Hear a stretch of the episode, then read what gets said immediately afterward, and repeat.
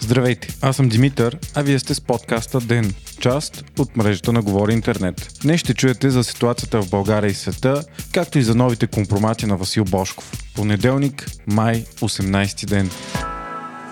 Ден е подкаст от мрежата на Говори Интернет и става по-добър благодарение на подкрепата на слушателите си. На вас. За да станете дарител на ден, елате на patreon.com, говори интернет и срещу 5 долара на месец ще станете денник. Истински герой.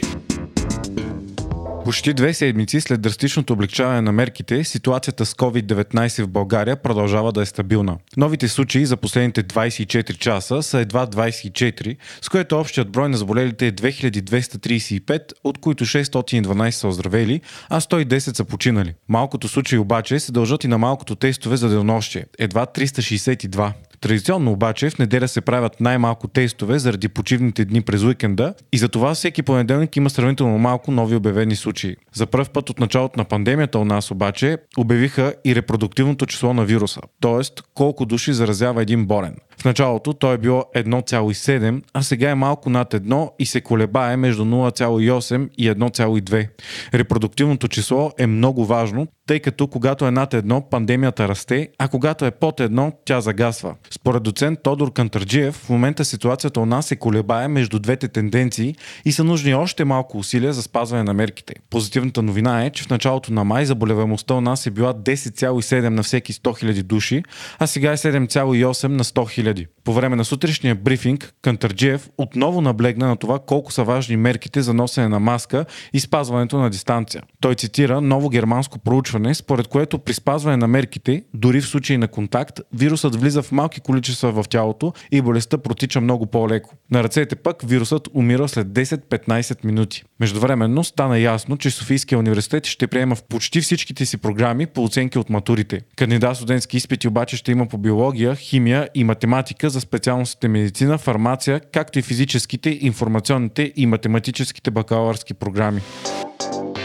Сагата между Васил Бошков и българското правителство продължава. След като през уикенда Бойко Борисов нарече BTV Бошков TV два пъти, тъй като се е позволила да излъчи интервю с него, днес бизнесмена пусна нова доза компромати във Facebook страницата си. В интригата вече се намесва и друг голям играч в държавата, Кирил Домощиев, собственик на футболния клуб Водогорец и нова телевизия. Бошков пусна паметна бележка от 10 юли миналата година, за която твърди, че от срещата между него и Домощиев, която е била осъществена под натиска на Бойко Бойко Борисов и финансовия министр Владислав Горанов. В нея е записано, че Бошков се ангажира с договор за реклама, срещу което получава съдействие при работата с Държавната комисия по хазарта и бизнесът му ще може да съществува. Допреди закриването си, Националната лотария, собственост на Васил Бошков, беше най-големият рекомодател на нова телевизия и медийната група NetInfo, също собственост на Кирил Домощиев. Според бележката, рекламният договор само с нова е бил на стоеност 20 милиона лева без ДДС на година за срок от 10 години. Според договор оговорката, ако нова загуби рекламата в хазарта, Бошков трябва да компенсира с подобна сума телевизията или футболния клуб Лудогорец. Става въпрос за общо 240 милиона лева с ДДС. По-късно Домощиев потвърди автентичността на бележката също във Фейсбук. Той обаче заяви, че записката е манипулация и стъпка, която издава бизнес нивото и интелекта на обвиняемия Бошков. Напомняме, че Васил Бошков беше обвинен в 11 престъпления в началото на годината,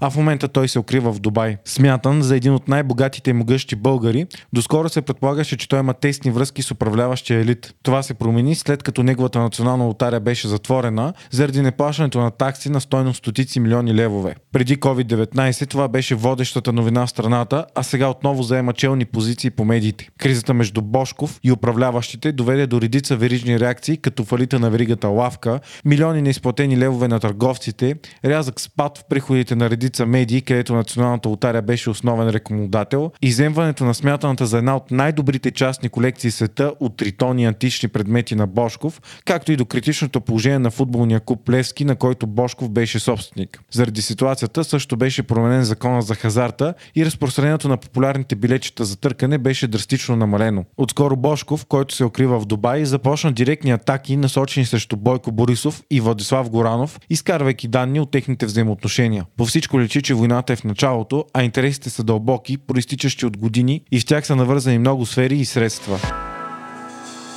Болните от COVID-19 по света вече са 4 милиона и 730 хиляди души, а загиналите 315 хиляди. Новото голямо огнище света е Бразилия, където само в петък бяха отчетени над 17 хиляди нови случая. Страната вече има 241 хиляди болни и 16 хиляди починали. Добрата новина е, че в Русия и Великобритания, които са втори и трети по брой болни, новите инфекции започват да намаляват, макар и все още броят им да е много висок. Подобна е ситуацията в САЩ, където вчера бяха отчетени едва 19 000 нови случая. Това е далеч по-малко от рекордните 36 000 на 24 април. Въпреки това, положението в Штатите продължава да е сериозно и там вече има почти 1,5 милиона инфектирани и 90 000 починали. В континентална Европа обаче по всичко личи, че вирусът е овладян. Почти всички европейски страни отчитат драстичен спад, както в новите случаи, така и в броя на починалите. Това води до все по-голямо отпадане на мерките и постепенно отваряне на границите. Междувременно Центъра за здравна сигурност към института Джонс Хопкинс заявиха, че може да има вакцина срещу COVID-19 още до края на тази година. От института казаха, че при нормални обстоятелства толкова бързо изкарване на вакцина би било невъзможно, но сегашната ситуация е уникална за цялата история. В момента се работи по 110 потенциални вакцини. Дори такава да бъде измислена най-скоро обаче, тя ще може да достигне масово до населението най-рано през следващата година, заради нуждата от огромно производство.